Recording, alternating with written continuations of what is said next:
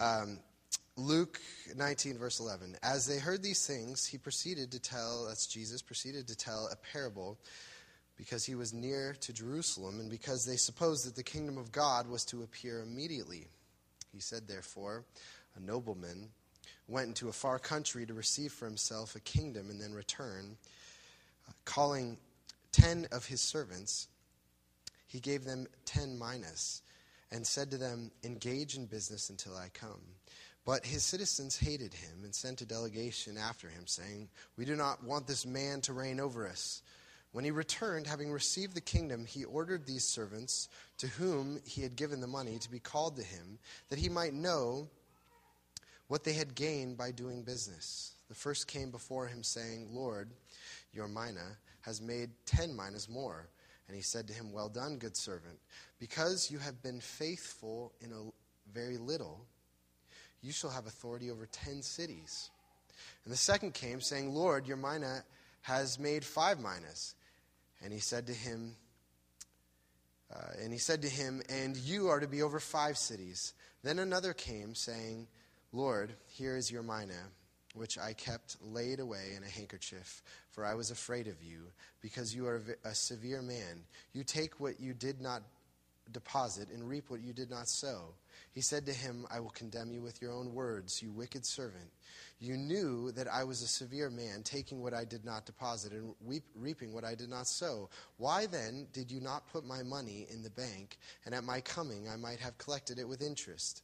And he said to those who stood by, Take the mina from him and give it to the one who has ten minas. And they said to him, Lord, he has ten minas. I tell you that to everyone who has, more will be given. But from the one who has not, even what he has will be taken away. But as for these enemies of mine who did not want to reign, uh, reign did not want me to reign over them, bring them here and slaughter them before me. Let's pray together. Lord, we thank you for your word and how uh, challenging it is to us. We ask that you'd send your Holy Spirit to take the challenge of this word and uh, turn it into uh, hope and into fruit and into life. That you would uh, take your word and it would cause our hearts to trust you more. And uh, I do pray uh, that you would make us into a church uh, that you have sprinkled with many gifts, many different gifts. And that you would take our gifts and you would multiply them um, like like loaves and fish, that they uh, would become uh, uh, far more than our uh, skill or abilities, and that you would take this church and that uh, we would do your work, and that we would be faithful with the little that you've entrusted to us. So use these words to encourage us and uh, send your spirit uh, to help me as, as I communicate and to remember the things that you've given me to say. And uh, we thank you for this time now in Jesus' name. Amen. So uh, we, we've been over the last, uh, actually last year, while we were looking at the Gospel of Luke, and we, look, we were looking primarily at Jesus' journey. Jesus walked from kind of his hometown area in Galilee, uh, about 63 miles north of Jerusalem. Uh, he was walking with his disciples in the last months of his life towards Jerusalem, and he's been teaching them. He's getting very near to Jerusalem. And his disciples uh, in that journey are kind of thinking, okay, here's Jesus. He's the king. He's the promised king of the Old Testament. He's the Messiah, and he's coming to Jerusalem. That must mean that the kingdom of God is about to appear. It's about to come. Things are going to be made right. God's big action is going to happen. And it turns out that Jesus, in this parable, he wants to kind of correct them and say, well, actually, it's not going to quite work like that. All right? I'm not going to go into Jerusalem and, I, and everyone's going to make me king and then I'm going to become ruler of the world uh, right then. Actually, I'm going to go I'm going to, I'm going to die on the cross. And then he's going to be raised uh, uh, three days later and he's going to spend 40 days kind of preaching and telling people about the kingdom. And then he's going to go back to his Father in heaven and he's going to uh, be absent and then he's going to come back and the kingdom is going to come. And there's going to be this time of delay. The kingdom is not coming right now. There's going to be a period of delay. And what the disciples need to prepare themselves for is that during that period of delay, which we're living in right now, Jesus is not here. He's, he's in heaven. We're waiting for him to come back. That's what Christ, all Christians believe, have always believed, that they believe that Jesus is coming back. And uh, during that time, Jesus' disciples are being entrusted with a work to do. They're being entrusted with a mission to serve Jesus while he's gone as we wait for him to come back. And, uh, you know, uh, primarily what we're called to do during that time is to be faithful with the gifts that God has given to us. Um, just these last couple days, I've been down in Portland uh, at a conference called the Justice Conference. It was uh, actually a very large evangelical gathering in Portland, about 4,000 people. Uh, and the whole thing was about social justice, about um, you know global poverty and uh, uh, you know sex trafficking and uh, the orphan global orphan problem, all these kinds of things. And it's about our responsibility as Christians to be a part of justice in the world. And, um, you know, there were a number of speakers. There was one speaker in particular that um, really was, his, his, presentation, it was kind of an interview, was, was most meaningful to me. His name's John Perkins. And uh, he's, he's 81 years old. Um, he grew up in uh, Mississippi. Uh, he was a big part of the civil rights movement. And actually, he grew uh, when he was uh, when he was growing up in Mississippi. Actually, his brother uh, was shot uh, by a police officer and was killed. And so he had to leave Mississippi because it wasn't safe for him to be there.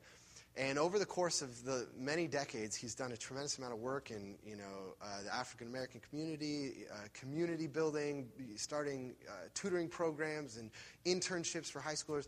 And it, his just life has just been a light to the world. Uh, you know, in many communities, he's been a model to many people. Now he's 81 years old. And in this interview, the guy asked him, he's like, listen, how did you do that? How did you sustain a life of serving people and just being a blessing to the world for that many decades? What sustained you through all that? What, how did you do that?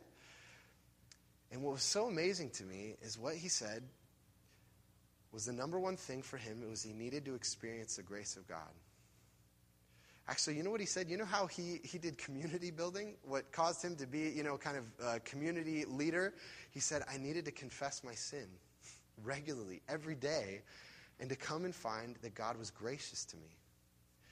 And what was so powerful to me is here we have a calling. We're in Bellingham. God's called us to be serving, to serve one another, to serve uh, the needs of Bellingham.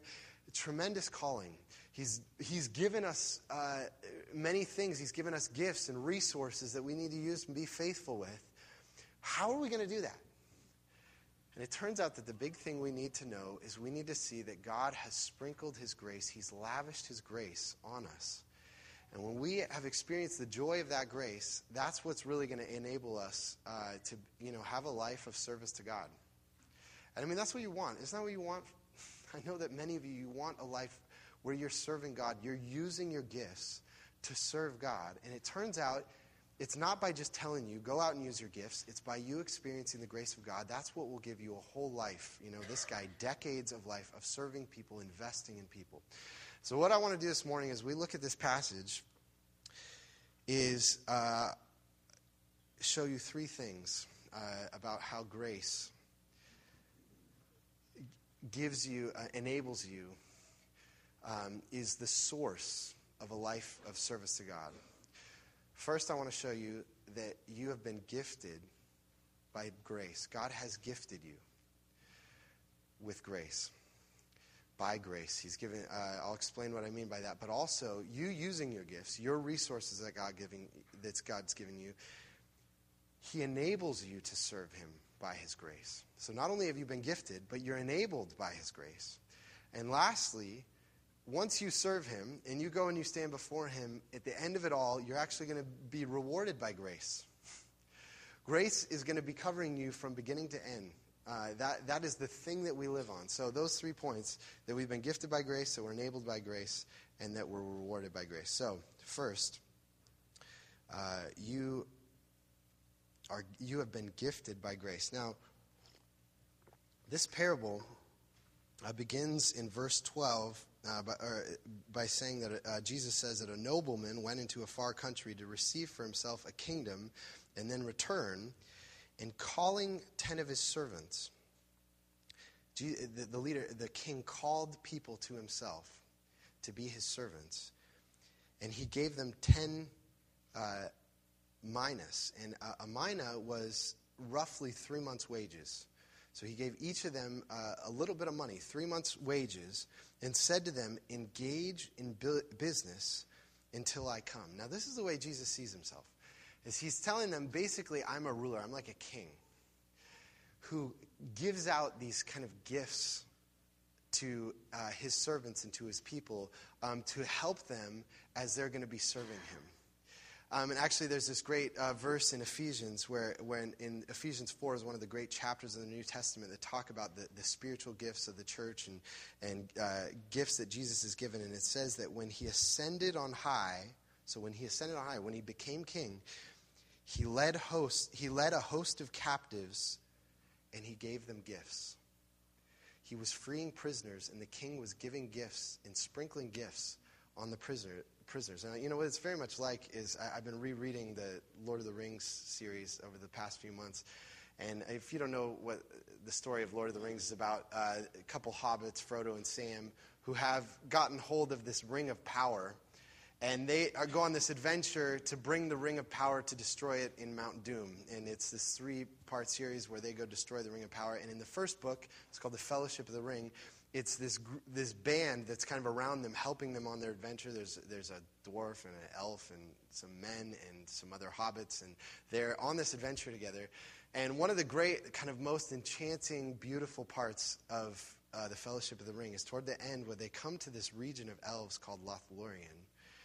And it's this beautiful place where these elves live, and they live and they sleep in the trees, and it's it's very kind of enchanting. And they meet this queen of the wood named Lady Galadriel, and she's kind of can just look into their eyes and know their thoughts and she's very wise and, and uh, it's this very moving part of the book and this kind of transformational time for this band as they come to this region. And when they're leaving they're there for i, I don't i think they're there for several weeks maybe months. And uh, and when they're leaving the lady galadriel um, gives them these gifts to help them on their way on this adventure that they're going on. They give this special kind of elfin bread that you know sustains them for a long time. And they, they have these cloaks that they give to them as well that um, are specially made elf, uh, elfin cloaks that, you know, they can, they're like camouflage so that you can, you can be in the woods anywhere and you put the cloak over you and no one can see you. And uh, at one of the points, one of the hobbits, Sam, says, Are these magic cloaks? And there's this great part where the elves say to him that the, about the cloaks that they have the hue and beauty uh, of all these things under the twilight of Lorien that we love.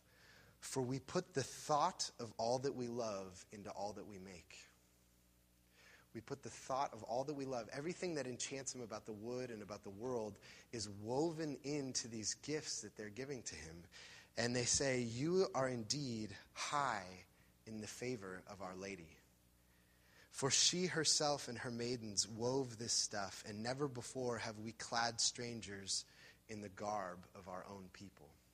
And so they say their hearts are like full of this love for the world and this lady of this wisdom, and it's actually woven into these garments and how these garments are made. And they're giving them uh, these gifts, kind of um, embody all the wisdom and love of these people and the beauty of, of Lothlorien. And they give these uh, to the hobbits and to, the, to the, the dwarf and the elf and the men for their journey. That's very much what Jesus does for us. He's a king who's giving us these special gifts, and the gifts have been crafted by him. And they, the thought of all that he loves is contained in the gifts that he's entrusted to us and given to us because he's our king and because he loves us. Now, what, what has he given us? What are those gifts that he's crafted specially? Well, the first gift, you know, the greatest gift, he's given us the gospel. He's given us a story that lives in us. It's a, you know, and is there anything else that kind of contains everything that God loves more than the gospel? I mean, it's the story about his son who in obedience went to the cross to rescue the world. And he's given it to us And you know, what does the gospel do for us? What, I mean, what kind of gift is that? Uh, it's it's food that we live on. It's uh, water that washes us. It's a sword uh, that we uh, fight the evil one with. Uh, it's, um, it's the thing that we love one another with. It's the story that we tell that shapes our children. I mean, what he's eh, given this gift to us, and he says that we're like these jars of clay, that um, this treasure is uh, living inside of us. And uh, this is what uh, Paul says in 2 Timothy. But, uh, now, um, but I am not ashamed, for I know whom I have believed, and am convinced that he is able to guard until that day what he has entrusted to me. God has entrusted to us this story. And, um, and the thing about, you know, it's very similar uh, in this parable. Uh, the king gives his servants uh, these uh, minas, this money, and they're supposed to invest it, and, the minas are supposed to grow and kind of become from one minas into ten minas. And that's what the gospel does. The gospel lives in us and it begins to grow. It, it, lives in a community and it begins to grow and it begins to extend to other people and it begins to bear fruit in our lives. And um, that's the first gift that God has given to us. And it has all the marks of his love and who he is in it. Um, but secondly, uh, God has given us maybe an even greater gift in the Holy Spirit the third person of the Trinity, God Himself, to actually live inside of us. God is living inside of us. And you know, uh, in this parable, what the ruler is, is giving to the servants is money, right? He's giving them uh, money. And in, uh, in Ephesians 1, Paul says this that you were sealed with the promised Holy Spirit, who is the down payment of our inheritance until we acquire the possession of it. He says that he uses money language for understanding what the, the Holy Spirit is. What is he talking about? Is it down payment on our inheritance. What does that mean? Well, in the Bible, the Bible says that, that the world is broken up into two ages this present age and the age to come. And the age to come is basically when God's kingdom comes and God makes all things right in the world, and, uh, and there's no more death, uh, there's no more violence, uh, and we become who God has made us to be, and we live in God's presence forever and ever, and we love one another with burning, full hearts. And uh, we finally become who God has meant us to be. And this is coming in the age to come. And what he says is that the Holy Spirit is the animating power of that whole world, the thing that's animating people, teaching them how to speak to one another and to love one another and to praise God and to build things to his glory in that world is the Holy Spirit that animates the whole, uh, the whole world. And he says that spirit from the future world you have living in you now. What you are is you are a little chunk of that future world put down back in the middle of this broken world and it's by the Holy Spirit, which is, is a down payment. You see, it's, a, it's a, a payment ahead of time of what you're going to have in full to come. And, uh, and, and what happens is that Spirit is given to us, and it, it gives us certain abilities. That's the third thing. The, the third gift that, uh, that God has given us by His grace is certain passions and abilities, which is an amazing thing. Um, that the Bible says that each one of you has been given by Jesus, by the King. He is, by His Holy Spirit, given you certain uh, passions, things that you love, things that you care about, that you care more about than the other people in this room, things that you're able to do. I mean, for some of you, that's, that's playing music or, or uh, studying the Bible or listening to people and understanding people and, and uh, understanding where their hurts are, and you can kind of see into their heart and kind of draw out who they are. Some of you are hospitable, some of you build things with your hands. And what that says, and this amazing thing, is that God has made a community of specialists. That's what you are, is you are a specialist in something. Okay? We are not all Jesus. We're, you know, Jesus is the one who has all the gifts and who can do everything, and he's a hero. You're not that.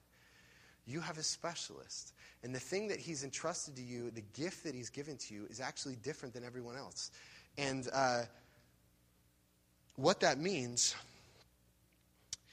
is that uh, it's okay for you to be a specialist. And one of the things that you have to understand is that the things that you love about serving God, however it is that you love to serve God, the things that you care about the most, that He has crafted that for you. You know, like the elves are saying, um, the thought of all that we love has been woven into the gifts that we're giving you. The thought of all that God loves has been woven into the gifts that He's given you.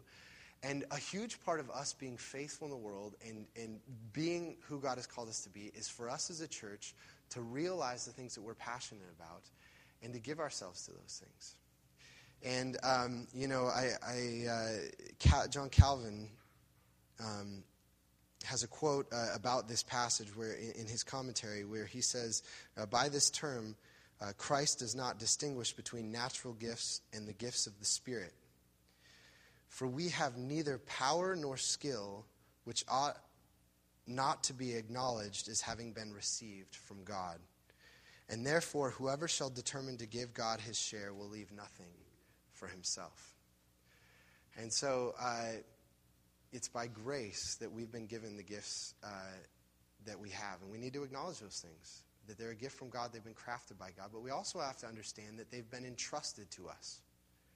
And that we need to be faithful to, uh, to use them for God's service. And so that leads to our second point that not only have we been gifted by grace, but we are enabled by God to, to serve Him through grace. So, um, you know, in this passage, the ruler says, he tells his servants that they should take the money he gives them and go and kind of engage in business. And it says in verse 15, when he returned, having received the kingdom, he ordered these servants to whom he had given the money to be called to him, that he might know what they had gained by doing business. The first came before him, saying, Lord, your mina has made ten minas more. And, uh, and he said to him, Well done, good servant, because you have been faithful in a very little, you shall have authority over ten cities. Now, this is a big thing for us to understand as being Christians of what is Jesus calling us to. The main thing he's called us to is to be faithful. Is to be faithful with what he's given to us. And I'll tell you what that means. That means a few things. First of all, uh, Jesus doesn't expect us to be the hero.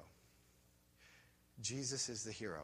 Um, you know, like I said, uh, uh, you're, you're, a specialist, and um, that means you don't have to do everything. Uh, you know, one of the things that's important for us to do is to realize the things that God's called us to do, and to not, we can't, that what that means, if we're different kinds of specialists, we can't compare ourselves to one another all the time and say, well, that person's really faithful and they do all those things, and I can't do those things. So I, I must be useless. Uh, I can't live up to that standard. I mean, there's a sense where we look at one another and we're encouraged and we're challenged by each other's faithfulness, but we have different gifts. And you have to look at your gifts and see that those things are valuable, that God has crafted them for you. You know, I, I remember uh, a, while back listening to a biography about Charles Spurgeon, who was a, a pastor in. Uh, uh, in London in the 19th century. And, uh, you know, some of this biography, I, I, don't know if this is all true, but it, it said something like at one time he was the head of 66 different organizations. He had a church of 6,000 people, and he read six volumes of theology every week. And I'm just like, that's not human. I, I just don't, there's no way I'm ever going to be able to. I'm a terribly slow reader. If I could get through one book a week, I would be happy. Uh, you know, uh, you know, maybe a couple a month, I'd be happy with that. And uh, and I remember the guy who was giving the talk in the biography. He's like, listen. Um, it's good for us to celebrate people in church history, but let me just tell you from the outset: don't try to imitate this. Uh, it's not you're not going to be able to do it, and uh, and and it's one of the things for us to look at. What are the things that God has entrusted me with, and um, and to do those things. And you know, it's interesting uh, with these servants when they come, you know, the king comes back and he's, he's like, all right, tell my servants to come. I want to hear what they did with the money that I gave to them. And you know what they don't say is they don't say, Lord, I made you more money. Look at, look at how skilled I am in uh, my uh, entrepreneurial skills or my business savvy. They don't say that. They say, Your minas has made 10 more. Your minas did it. Your gift did that. And they understand that, that what they're doing, what they're simply doing, is I'm taking the thing that God has given to me and I'm putting it in the place where He can do something with it. I'm just simply taking the thing that God has given to me and I'm putting it in the place where He can do something with it. And what that means is, secondly, that not only that uh, Uh, not only that we're not the hero, but our job is simply to show up. If you want to serve God in the world, your responsibility is simply to show up. The difference between people who are faithful with God has entrusted to them and people who are unfaithful with God has entrusted to them is that faithful people simply show up. They know they're not the hero. They know that they can't even grow their minas, you know, their gifts. They know that they can't make it fruitful. It's God who makes it fruitful. And um,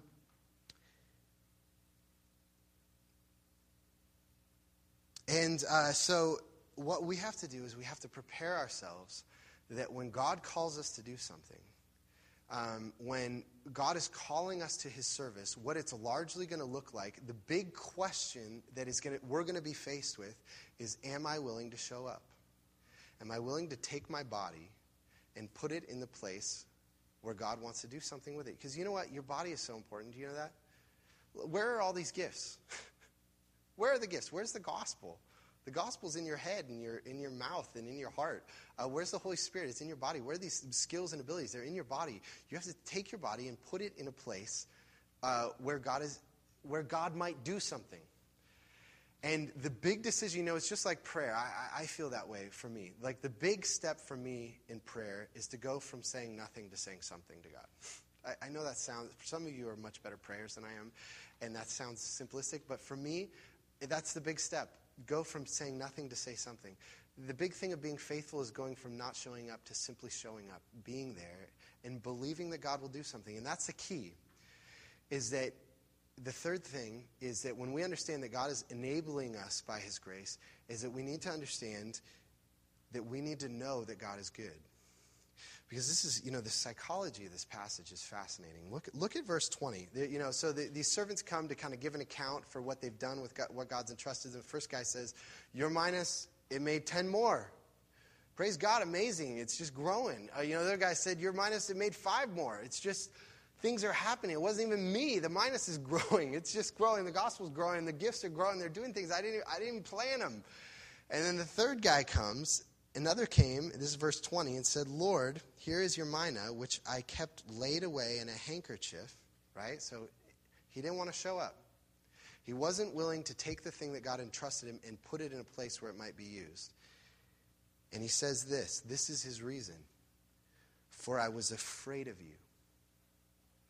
Fascinating. The people who don't show up are afraid of God because you were a severe because you are a severe man. I knew that you were a severe man. It's people who are afraid and say that God is harsh. God wants to pounce on me. And that's their excuse to say, I can't show up because I'm going to get pounced on. And, uh, you know, uh, I, I, you know, I shared with you that I, have been reading Andre Agassi's. Uh, I just finished Andre Agassi's autobiography um, about his tennis career, one of the things that's interesting about Andre Agassi had a very long career, exceptionally long. I think he uh, uh, was maybe 36 or something like that when he, uh, when he finished his career. And his career was about to end when he was 22. He had a little spurt, and then he was going out. He wasn't doing that well, and he got a new coach. And the number one thing that the coach worked on him is he says, The reason you aren't going to go anywhere is because you're trying to be perfect. You're trying to be a perfect tennis player. And that is going to be the worst thing for your tennis player. You have to learn to let the other person lose. you need to play junk tennis. You need to. You're going to be a better tennis player if you're not a perfect tennis player. That transformed Andre Agassi. I mean, he went on to be one of the greatest tennis players uh, that uh, that you know that's ever lived. He won every Grand Slam. He won a gold medal. Um, and uh, and one of the things is, uh, as Christians, we are afraid of God pouncing on us. We are afraid that we're not going to be good enough. We're afraid that what we're going to do, I, you know, maybe I'm not a good enough person. Maybe I'm not wise enough. Um, I, I, don't know how this is going to work. That will be the biggest thing. And that's what's amazing that Jesus is bringing out in this passage is that the guy that, that didn't show up is the guy that believed that God was harsh. He didn't believe that God was good. He didn't, his heart wasn't full of the goodness of God. The, the other servants, they didn't even mention that. They didn't even mention, they weren't even thinking about that God was har- that the guy was harsh. They were like, I got, I got a minas. Uh, uh, I'm going to go. What can I do with it? Where can I put it? it? Didn't even occur to him to think that, that God was harsh, uh, that, the, that the ruler was harsh. And, um, and what's amazing is that the thing, you know, the thing that you're supposed to show up with, the place that you're supposed to put your body, are really the things that you love. I mean, that's part of God's goodness, is the ways that He's gifted us, the ways that He demands of us to be faithful, are in the places that He's already made us to love, the things that, the ways that we love to serve people, the, the, um, the skills that we love to use are, are the, often the things that we're good at. I mean, this isn't a huge burden. They, did, they, they didn't even think that. And I'll tell you that um, Dietrich Bonhoeffer, uh, this was, uh, he wrote a book on ethics, which is, ethics is basically how do you live as a Christian.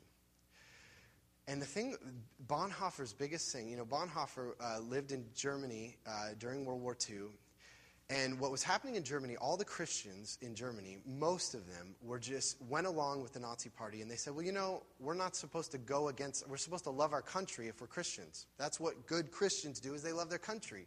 So, you know, yeah, I know the Nazis, they're not perfect, but, you know, we can't go against them. I mean, that wouldn't be what a good, good Christian does. And, uh, but what Bonhoeffer's like, are you mad? You're sitting here thinking about being a good Christian and obeying the rules and, and, uh, and, and making sure that you don't make a mistake when you have one of the worst regimes in the world that's just slaughtering people and you're doing nothing. And so Bonhoeffer said, uh, and what he says in the beginning of his, his, uh, his book on ethics, this is what he says, is that those who wish even to focus on a problem of Christian ethic, those who want to think about how to live as a Christian, how to serve God, are faced with an outrageous demand. From the outset, they must give up the very two questions that led them to deal with the ethical problem. They have to give up, you have to give up these two questions. How can I be good? And how can I do something good? Bonhoeffer says you have to give up the questions about how can I be good enough for God. Instead, you must ask the wholly other, completely different question what is the will of God? Do you see how different those are? What is God calling me to do? Where does God want me to put my body? And what Bonhoeffer, what Bonhoeffer did, he became a spy. he started an underground seminary. He was a conspirator uh, to try to assassinate uh, Hitler.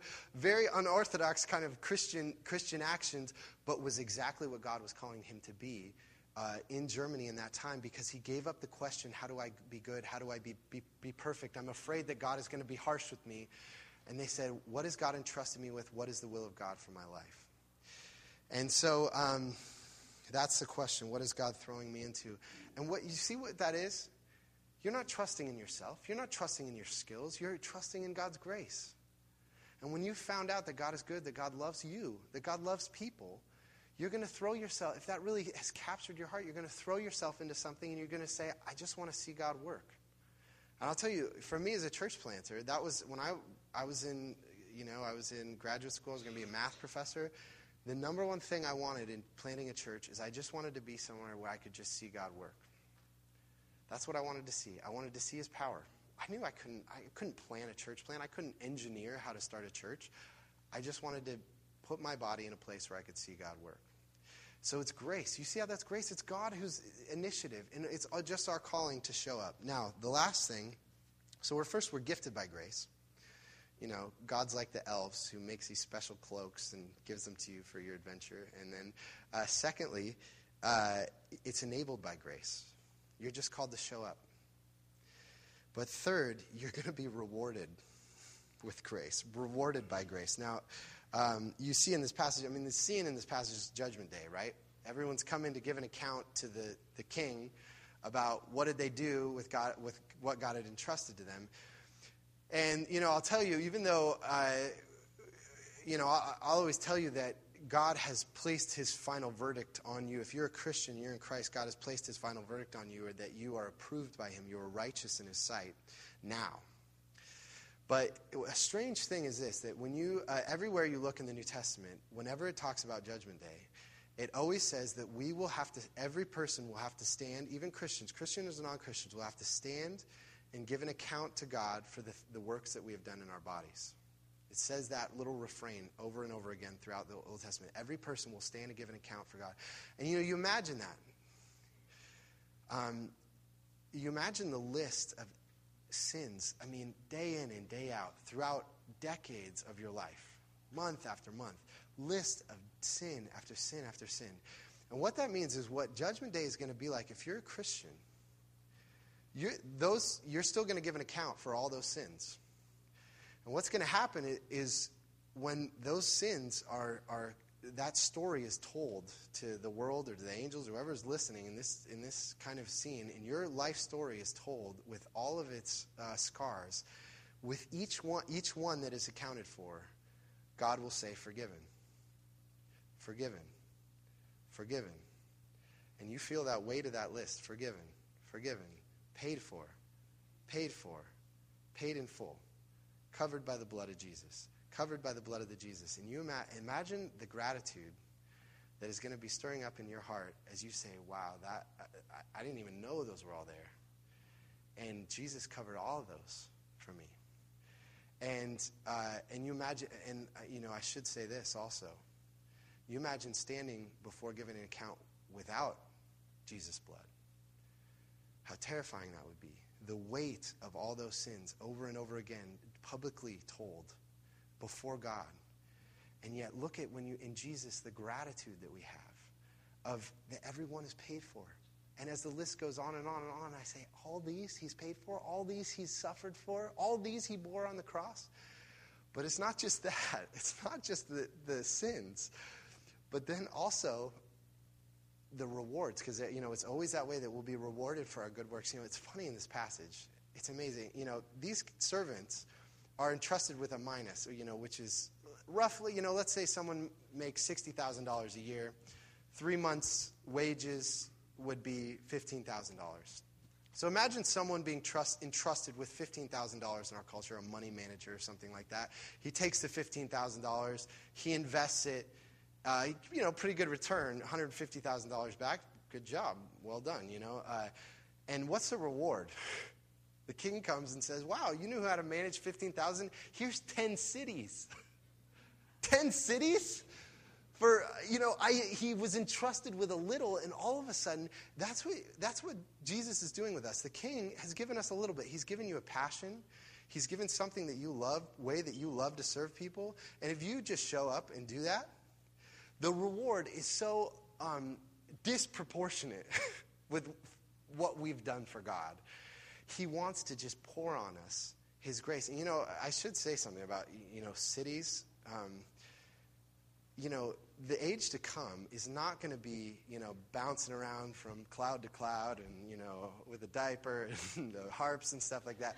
You know, that's not what the age to come is. That's not what heaven is. Heaven is going to be garden cities that we, in the presence of God, are going to be building these garden cities full of culture, full of music, full of arts and writing, and um, using our hands to build things, food, and, um, and uh, this rich culture. I mean, eh, eh, take all the cultures of the world, all the glory that the world has ever seen in every eh, you know, ethnic group throughout history, those are just a touch of the taste of the kinds of cities that we're going that we're going to build um, when God finally makes us who we are. And if you think, by the way, if you think that's crazy, like, wow, you believe in cities in the, in the future, in the world to come, just drive into Seattle. That exists. There's towers, and we actually live in a world where there's skyscrapers and culture actually being built. You live in that kind of world where, where amazing things are built, and, and we're, we're going to be living in a world that's even, even greater than that. And Jesus says, listen, if you're, you're faithful with a little bit, you show yourself faithful, you're entrusted, that you're willing to show up, that you, that you love God, and that you know that He's good, He's going to give you leadership and possibility to, to serve in these ways in the age to come. And it's going to be completely disproportionate from what you've done for Him. And so here you see, you go through the gifts that He first gives you, the enabling of those gifts, and the rewards for those gifts. He wants to just dump on you grace. And you go back to John Perkins, and he says, How do we become a group of people that are really energized, really serving people? You know, dumping on you that you guys need to go save the world won't do it. But being tasting of how good God is will give you the joy. And that's what will sustain you. And that's what God's calling us to do. And it's exciting to think. I, I'm so thankful as I I see all your gifts and the people that God's bringing here, that all the different gifts. And as I learn about them, and I, as a leader, try to uh, create opportunities for, for you to serve, and I don't even know them. I know I don't do that well. It's still it's exciting for me to think that these are all things that God is engineering, and that I'm not, and that you're not, and that we're just following Him in it. So let's pray together.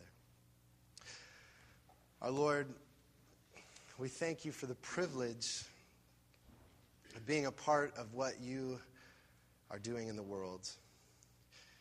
And that uh, we get to serve you within the context of a gracious God. And that you just call us to show up. I pray for those who are here. And I pray that first you would bring it to their minds the place where you want them to show up, the place where you want them to put their bodies. And I pray that you would reveal to their hearts your goodness, that you are with them, that you are the one working, and that you give them courage, and, uh, and that they would uh, feel secure in you, and that they would show up. And I pray that each of us here would have the great privilege of seeing your power, seeing your work in people's lives, in our neighbors' lives, in this neighborhood's lives, in Bellingham's lives, uh, and, and uh, in many places uh, around the world, that we would just behold your glory as we look forward to the day when we will stand before you and Jesus will be sufficient for us on that day. And we just give you thanks for him and his grace. In Jesus' name, amen.